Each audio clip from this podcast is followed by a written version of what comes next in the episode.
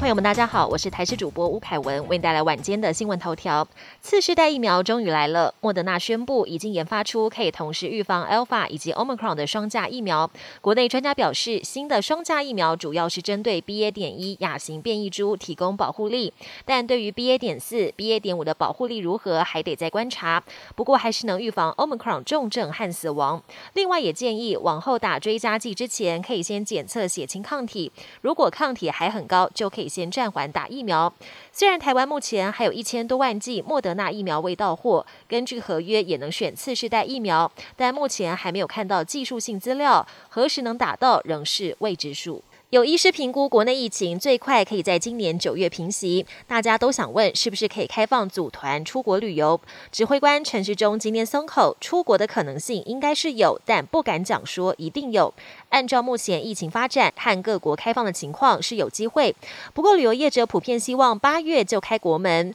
而邻近的国家像是日本，这个月十号就要开放观光客入境，但日本公布的指引规定团进团出，领队需记录团员足迹。若判定为密切接触者就要隔离。前感染科医师林世璧也说，看起来没有想象中美好，还是等自由行开放再出发。有家长控诉他的孩子因为确诊解隔后准备回到学校上课，老师先要求要提供快筛阴性证明，后来又怀疑唾液快筛不够准确，要亲自重新帮孩子采鼻咽检体。更让家长不满的是，老师还把孩子的快筛结果公开给其他的家长看，说这样才能让他们放心，让这位爸爸爸爸直呼太扯，还气得要帮孩子转学。对此，指挥中心表示，病人的资讯是个人隐私，如果真的对快筛结果有疑虑，也应该在家长、学生同意之下，交由专业的医师判断。国际焦点。挪威王室又传出喜讯，五十岁的路易斯公主决定再婚，要跟美国籍四十七岁的灵媒非裔男友维瑞特订婚。